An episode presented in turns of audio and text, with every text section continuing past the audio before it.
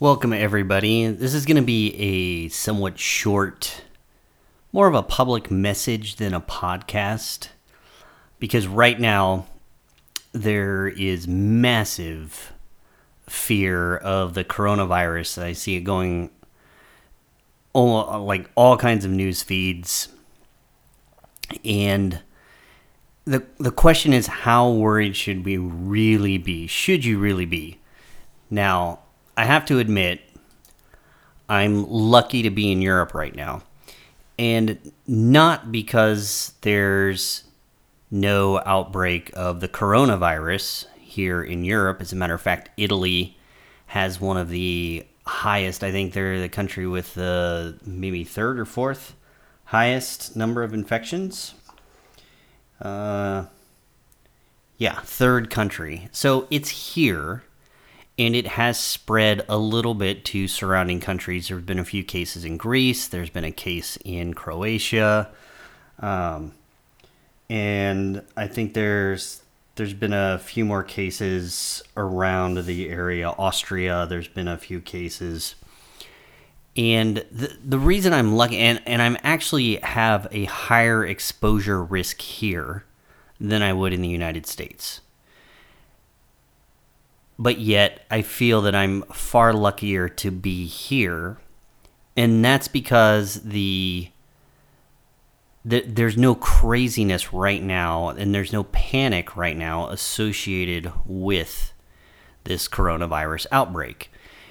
And it, it's always interesting to me to see the two different news cycles because I do keep up with US news very regularly, especially with the state of things in the yeah, I feel like the United States is uh, quite the cauldron of news right now, especially sensational news and things being amplified beyond necessitation. And the coronavirus, I think, is one of those examples because in Europe, the news cycles in general are very different, especially here in Serbia. And believe me, if there's one thing I've learned about Serbs in general, they are germaphobes.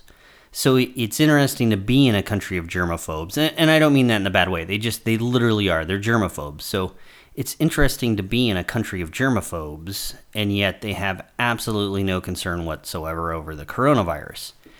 And what really kind of drove this home for me is my latest trip to Greece when I went to Athens earlier this month. Uh, there were two people and I heard them talking. I recognized the accent was either an American accent or possibly Canadian. I, it sounded very American to me. And the entire in the entire plane, these were the only two individuals wearing the medical mask to try to avoid risk of infection of the coronavirus.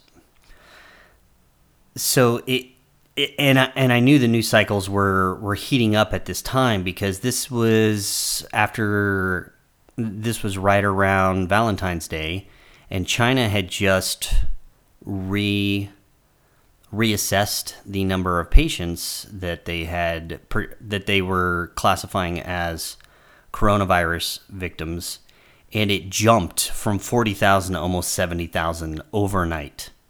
Now, of course, the media jumped on this and said there was an explosion of cases of the coronavirus in China. It was far more virulent than they'd expected. There was this massive growth. Well, that's not what happened. What happened was their ability to assess who had the coronavirus wasn't working out. Their test kits were unreliable. Uh, they had a lot of people coming in with different symptoms. They couldn't test them. They couldn't get accurate readings on whether they had the coronavirus or not. So, what they did was they changed their criteria for assessing which patients that came in would be classified as having the coronavirus. This wasn't done by testing. They didn't test. They didn't all of a sudden test another forty thousand people and find out, oh my gosh, that we've had double the infection rate all of a sudden. They just changed the criteria. They had four criteria. It was like fever, coughing, shortness of breath, um, and some achiness. that This was they had a panoply of criteria, and they ratcheted it back to fever and coughing.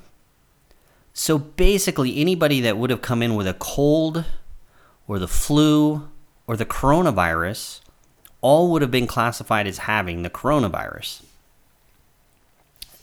And so instantly there was this huge jump in the number of reported cases, and it was not a real indicator of infection. It was simply a change in reporting by the Chinese government.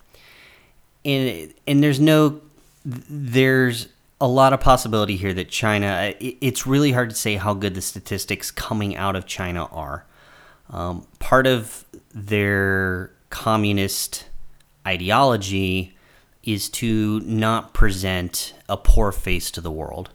And part of that is, you know, looking at infection and how they're managing it and things like that within their borders. They're supposed to be an idealized society. So having an outbreak and, multiple outbreaks, remember SARS from a few years ago.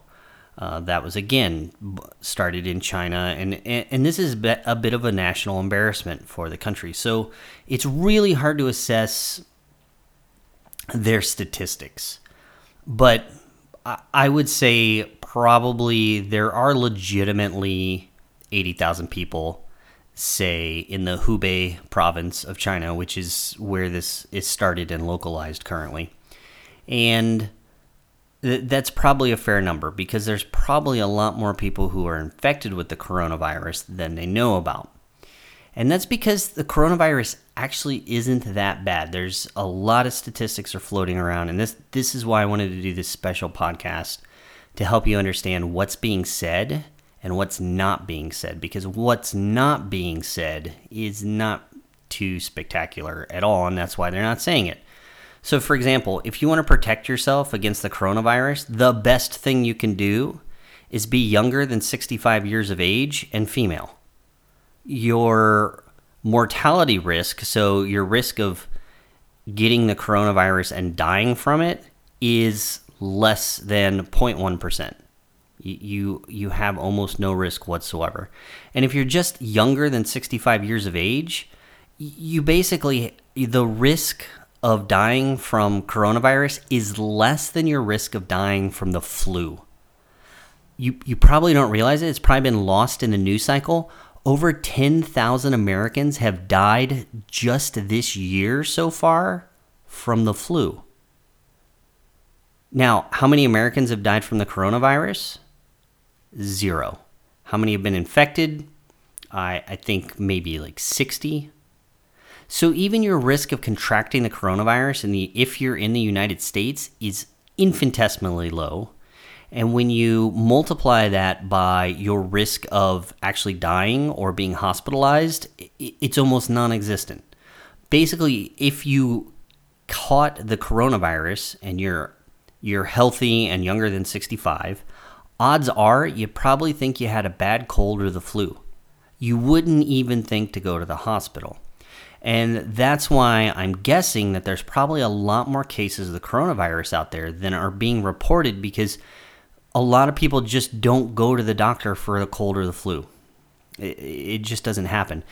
And that that could be the uptick in case reporting in China is in the Hubei province now people are scared and so any little malady they're going in and the classification has changed so that every little malady is being classified as the coronavirus. Um, so this is one of those things that the media is turning into a shitstorm and it's incredibly irresponsible. And part of that irresponsibility is I mean, let's just admit it. I don't care who the commentator is, I don't care how much you like them or enjoy them. Usually, when it comes to numbers and statistics, they are not the sharpest pencils in the box. They do not understand what the numbers that they're spewing out even mean. Now, the, the reason you'll hear this, there's a 2% mortality rate for the coronavirus, is because the, the majority of people actually dying are over 65, and their risk of dying is greater than 10%. And they have a high infection rate at the moment in China. So, when you skew all those statistics, you get a 2% mortality risk. But if you're less than 65 years old, your mortality risk is less than it is for the flu. So you tell me, should you be worried? Uh, I mean, I don't think so. I'm not worried, and I am in an area that has a higher risk of exposure. I was in Greece where there were several cases. I again, and there were many Chinese tourists there. A lot of countries are not having Chinese tourists. The basically China has stopped a lot of flights out of the country, which has demolished Chinese tourism across Europe. I've seen it here, especially in Serbia, but I also saw in Greece. There's not as many, but they're there. So I, I had a problem, and they came directly from mainland China. So during the corona outbreak, coronavirus outbreak. So I had a higher risk exposure than probably the vast majority of people in the United States right now. And I didn't worry about it. Like I did not care. And I would never put on a medical mask. By the way, those don't really it's dubious at best that those help you from contracting airborne viruses or viruses that are carried on uh, basically spittle that comes out from sneezing or things like that. It's it's dubious at best that they help. Those are really used by people who are sick, who are trying to prevent other people from getting sick. They're not going to prevent you from getting sick. So you can wear the medical mask all you like. It's unlikely that it offers you any protection whatsoever from anything the flu, the coronavirus, whatever. So th- this really isn't something to be scared of. And these statistics are going to change. It's interesting. So the statistics coming out of China have about 2% mortality rate on average. Again, that is all heavy loaded towards the older population. But on average it's 2%. And if and this seems to be somewhat consistent across Asiatic countries that have outbreaks at the moment. Now, when you look at the statistic breakdown, though, and this this has nothing to do with race whatsoever. I'm not saying that, but in countries that are European or African uh, westward, so Western Europe, Africa, United States, South America, those areas are at the moment a much much lower mortality rate. So you have even a smaller potential mortality rate in these other populations. And there could be all kinds of reasons for that. There could be nutritional reasons, there could be epigenetic reasons, there could be genetic reasons. Uh, you know, the coronavirus coronaviruses usually jump from animals to humans, and to do that, they need the humans need to be exposed to them over and over again, and they will be most devastating in the original population that it jumped to. So again, your risk, if you're in the United States or Western Europe or Eastern Europe, your risk, or African nations or South America, your risk is incredibly low. And in, in the Middle East, your mortality risk is very low, although Iran is having a pretty substantial breakout as well.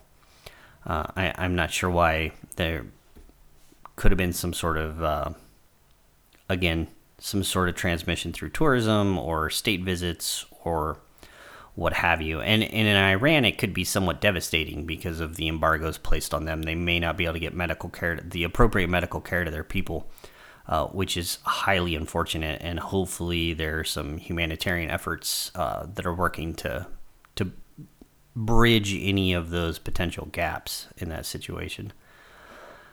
And so you know, you can hear all the numbers you want. You you have to understand what those numbers mean. And that's really the problem with the media, especially the mainstream. I, I usually don't knock the mainstream media. Um, I am very disenchanted with them because they have created news cycles to try to compete with the internet. And that means they've got to capture eyeballs. And they'll do it at any cost and th- they've done that for a long time, but it's become intensified because of competition with the internet and getting that getting a piece of ad revenue and so on and so forth. And there's there's a lot of other news channels right now. So there's a lot of competition, and they've really gone down this road of sensationalism. And the impeachment's over, all of that excitement and hype is gone. The next big thing, and the thing that always gets people to tune in, is terror of some impending disaster. And right now it's the coronavirus. Like I said, mind you, the flu in the United States, as of today, has killed 10,000 Americans. And that's just in the United States. The worldwide statistic is much higher. So, why are we freaking out over this coronavirus? Especially if you're under 65 and you become infected, you probably won't even know you have the coronavirus. You'll probably think that you have a bad cold or the flu. You just won't even know. Now, unfortunately, this, this heightened sense that the media has created, they've turned it into what seems like a national emergency. So it puts politicians in a very bad spot.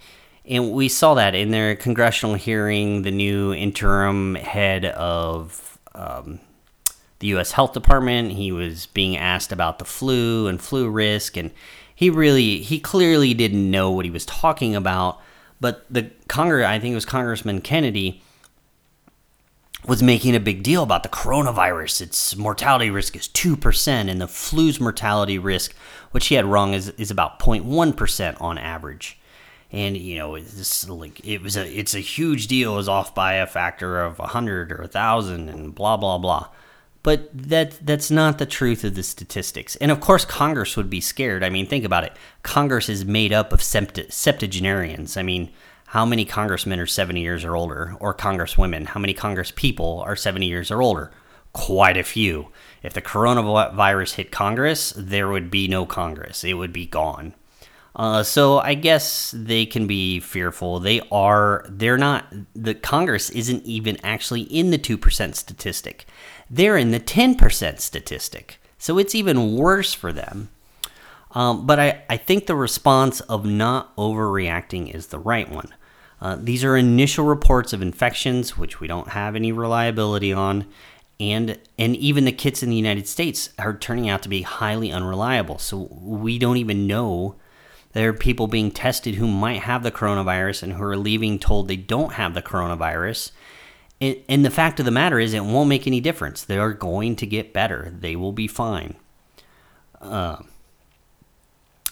and so, without any reliability of what's going on, my guess is what we'll see is as we can go back and analyze the data in a post hoc fashion after all this is over, we'll probably find a very small mortality risk for people 65 and younger, and we'll probably see that mortality risk drop even in older populations.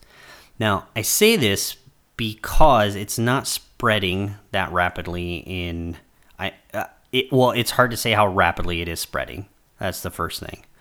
Uh, second of all, this is something very familiar. And I don't know how many people remind, will remember this. There should be quite a few of you, actually. But there was the 2009 swine flu pandemic scare. And it, it was this huge scare. Initially, it had massive mortality risk. We're talking 10% on average. So this was much, much higher initially. And it spread like crazy. It's estimated that one out of five people in the world, so 20% of the world, was infected with the swine flu when it was all said and done. And those initial mortality risk uh, percentages were damn scary. So before there was even an emergency, the media had turned it into this frenzy of fear and panic. And oh my gosh, we're about to see a plague equivalent to the flu plague in the early 1900s that wiped out millions and millions of people. I mean, it was terrifying. And I remember almost succumbing to it at first because I knew about the flu epidemic, the flu pandemic in the early 1900s that did wipe out millions of people. And but I, I didn't worry too much, especially when the first cases started to hit the United States, and it turned out to just be the flu. So, but the media caused such a frenzy that President Obama actually declared a state of emer- a national emergency for the swine flu. What happened was they tried to produce a vaccine, they tried to speed up production, and they released some dosages, very limited. And then what happened in the the areas that had the vaccine, the panic was so great. Some people actually got trampled to death fighting their way to get one of these limited dosages of swine flu vaccine.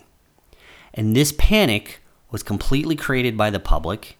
And the politicians, President Obama in this situation, was put in a situation where he had to look like he was, well, he had to make it clear that he had the public's interest at paramount. And the media had caused a situation where the public was demanding something be done. And so he did what for whatever reason, his advisors or his decision, he declared a national emergency to allow hospitals to isolate victims of the swine flus to, to avoid it allows hospitals to do a lot more things and it can allow funds to be shifted towards vaccine production and vaccine distribution all this kind of stuff. And people were terrified and people got trampled to death. Well when it was all said and done and we looked back at you know 20% of the world population was infected and we looked at the the true mortality risk of the swine flu it was 0.02% mind you the regular flu every year on average is 0.15% so the regular flu is 10 times more deadly than the swine flu was and yet, for the swine flu, a national emergency was declared and people were trampled to death. And there were several people who were in a state of panic when they shouldn't have been. And mind you, let me remind you 10,000 people have already died this year from the regular flu, from this current strain that is moving across the United States. 10,000 people have died. Now, you're any fears over the flu and flu vaccine are a totally different conversation. Um, on average, whether whether the they get the right strains in the flu vaccine or not, the average number of deaths or the mortality risk is always 0.15%. Like it doesn't matter. Uh, a good example is I think it's the 2011 2012 flu season. They got all, they missed all the strains. The flu vaccine that they were selling to people was completely junk. It was garbage. That was the that year we had the lowest number of flu infections ever. The the well not ever, but in the last in the last 10 years. It, it was the lowest infection rate of the flu. And the vaccine they were giving to people were use, was useless. And then I think it was, I can't remember, um, it wasn't long after that. Maybe it was the 2014 year. We had, they had the vaccine right. And we had one of the highest infection rates of the flu in the United States, and 53,000 people died, which it was a higher infection rate, and the percentage, the mortality percentage was 0.15%. That's what it has been every year for decades, and there's been no difference from when we started using the vaccine to when we didn't. And there's been this media push with those vaccines as well, saying, well, the anti vax movement has destroyed flu vaccinations in the United States. Actually, the 2018, the 2018 to 2019 season had the highest number of inoculations ever, the highest percentage, not just number, highest percentage of flu vaccines given in the United States ever, and it's one of the worst flu seasons we've ever had. So it, has it's not an anti-vaxxer movement. Uh, the reason we had such a bad fl- flu season last year, um, it's just the nature of the flu, and the vaccine seems to be historically. If you look at the historical data, it's really hard to make an argument that it does anything. So take that as you will. If you want to get a flu flu vaccine or not, um, it's really the historical data that we have. The mortality risk is always the same.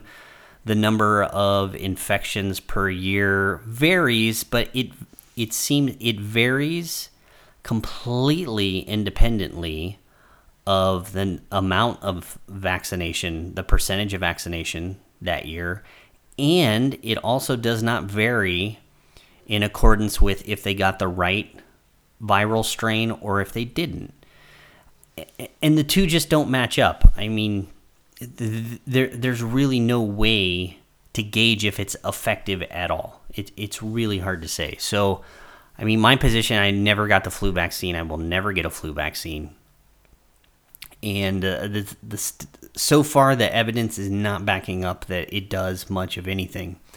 Now, if you have a compromised immune system, then possibly there there's an argument for doing it. But if you're a healthy individual, again under 70 years of age, it makes no sense to get the flu vaccine.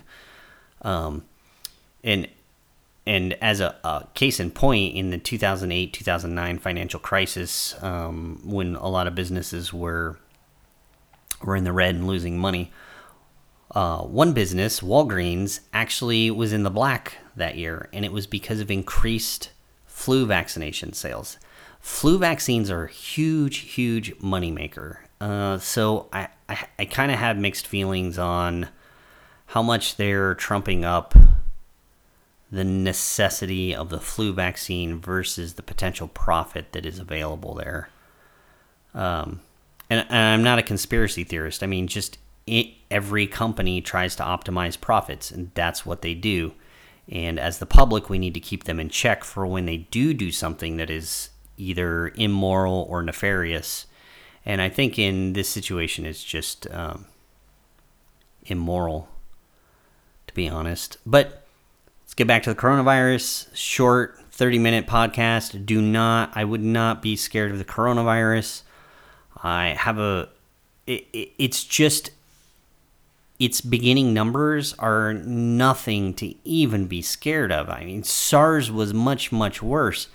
Uh, it really did have a mortality rate of 10%. I mean, people were dying from SARS, and we never saw the global pandemic that everybody said was coming. And the coronavirus numbers are so minuscule right now. I mean, again, if you're under 65 and you're not in an Asian nation, your risk of dying is almost non existent. Your risk of exposure is incredibly low throughout most of the Western world. And on top of it, you might even get it and you just won't know. That's the thing. You'll probably just think you have a cold or the flu. Um, so, again, I wouldn't be too concerned. There's a cautionary tale that I related to with the swine flu and how the panic caused by the media, and this is totally media driven, and it's unfortunate. And I don't know how or why, but at some point the media has to start taking some culpability for these things um, because they do force politicians, they create a public frenzy that's unwarranted. And then politicians are then forced to act in a way that could be against the public good. Uh, that that's the one good thing at the moment with the current presidential administration is they're very slow to act in crises, and I think part of that is they they worry about other things that may be affected. And right now, it's the stock market dropping, which does have actually quite a bit of relation to the coronavirus, and not just the fear of infection. The the Hubei province in China is one of the main manufacturing hubs in China, which means lots and lots and lots of companies are going to be are going to be unable to get their materials to then sell, which means their profits are going to be down. And, and, this is just a really simple calculation. So people are dumping those stocks, and that's why we're seeing such large changes in the Dow Industrial Average right now. We're seeing stocks plummet, and that's why it, it, it, just makes sense. That province has been isolated. China is not letting anything or anyone in or out. And that is going to hurt the bottom line of a lot of businesses. So if you are an investor, then the smart move would be to dump any company that has manufacturing in the Hubei province in China and maybe in China, period. Uh, and and so unfortunately the president the current administration is trying to well actually it's a good thing. They're trying to downplay the coronavirus so that the economy so that the stock market will recover. And in this instance that's probably the right thing to do. The coronavirus is just not something to be worried about right now that could change, but I doubt it. All the numbers that we have amassed so far show that it's just it's nothing. It's not it's not even worth talking about, to be honest. It really isn't worth talking about. It should have been a conversation for one news cycle. So there's this horrible outbreak. It's killing older Chinese people who get infected, uh, which is horrible. But they've isolated the province and they're taking care of it. And and and that really that should have been the end of it. Uh, but unfortunately, that's not how the media works. And because the president and the current administration is downplaying the risk of the coronavirus in respect to what the media is saying, the media is doubling down on how dangerous the coronavirus probably is and that the current administration is incompetent for not doing something. Um, and, and I'm not getting political in this. I have no no affinity whatsoever for the current administration, but I rarely ever have an affinity for any political face these days. Um, so, but he, the current administration is doing the right thing for the wrong reason. And hopefully, it doesn't become another situation where a national emergency is called when it shouldn't be beforehand and people are panicked and trampled to death because I cannot imagine actually. I mean, that's got to be a terrible way to die to fall down during a mad rush of people and just be stomped to death repeatedly. And that's, you know, pres- the previous administration, President Obama, did enact the national emergency and put all those wheel and put those wheels into motion that caused that but it was the media ultimately that made that happen and they're trying to do it again just because they've got really nothing else on the news cycle. And unfortunately the more the current administration push pushes back the more the media is going to make it sound like it's a worldwide crisis. And i can tell you absolutely at this moment it is not a worldwide crisis it does not appear to be shaping up to be a worldwide crisis. And to be honest, it's something that you probably shouldn't even think about again, unless there's some massive new revelation. Um, but I, I can pretty much guarantee there won't be. Uh, we've had plenty of experiences now with these type of coronaviruses jumping from animals to human populations. They're very well controlled, and they usually don't really seem to have much of an impact so far. And this one is way, way, way more benign than anything that's come before it so far. Uh, even the Middle Eastern uh, equivalent of SARS w- was was not this devastating. So, all right, I hope this helps everybody. I'm to wrap this up. Um, and again, uh, you know, I think there just needs to be a completely separate media organization that reports on anything health, disease related, who actually has some sort of intelligence when it comes to numbers and percentages and what they mean and how they break down and how the body works and what are the real risks. And that does not exist right now, um, especially in the mainstream media. It, it's almost embarrassing. Uh, but I'm going to wrap it up. Uh, hopefully, that puts everybody's mind at ease relax, get rid of the surgical masks, please. As an American traveling abroad, it is embarrassing when I have to see other Americans wearing the medical mask and Europeans look on like, what is wrong with them? Uh, and unfortunately, what's what's wrong is the media. It's not the individuals. The the individual in Americans have been led to believe that this is a terrible, horrible world altering crisis when it's just not. So, um, I hope everybody sleeps better tonight and can breathe a breath of fresh air tomorrow without their medical mask and without fear of dying from some mysterious coronavirus that you probably won't ever experience. And if you do, you probably won't even know it's the coronavirus. All right, that's it.